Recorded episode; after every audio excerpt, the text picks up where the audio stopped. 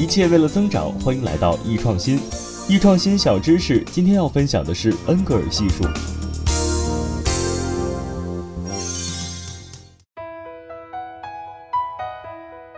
你拖国家后腿了吗？恩格尔系数。恩格尔系数是指食品总支出占个人消费总支出的比重。十九世纪，德国统计学家恩格尔根据统计资料，对消费结构的变化得出一个规律：一个家庭或者个人收入越少，其用来购买食物的支出占总消费的比例就越大；反之，随着收入的增加，用来购买食物的支出比例则会下降。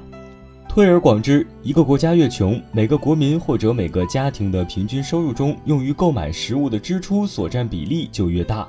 随着国家的富裕，这个比例就会呈下降趋势。其实也很好理解，如果个人或者家庭收入较少，那么首要的就是解决温饱问题，在填饱肚子这件事情上，支出占比自然就多。反之，收入增加之后，可能出去旅游或者健身、游泳等等，用于解决温饱食品支出的比重自然较少。这就好比经济落后的非洲国家，国民的大多数收入都用于填饱肚子，用于其他用途方面的支出就较少，那么他们的恩格尔系数就较高。而欧美国家用于食品支出之外的支出占比更多，他们的恩格尔系数就较低，属于富裕国家。